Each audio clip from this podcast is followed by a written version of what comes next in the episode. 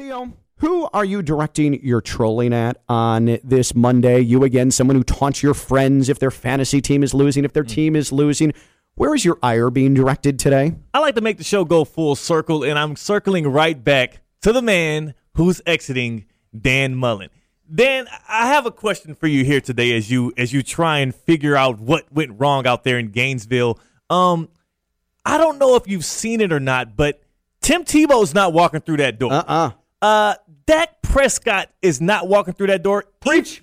Even Kyle, Kyle Trask and Kyle Pitts are not walking through that door. Amen.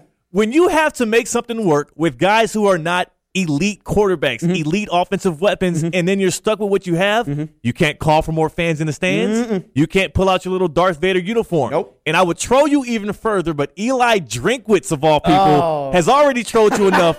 Let the force be with you. Let the door hit you on the way out, Dan Mullen. Goodbye, once and for all, in Gainesville. Theo Wow. Dorsey, strong. oh man, that made me all tingly. Uh, I'm in my honeymoon period right now with Theo Dorsey. That was hot.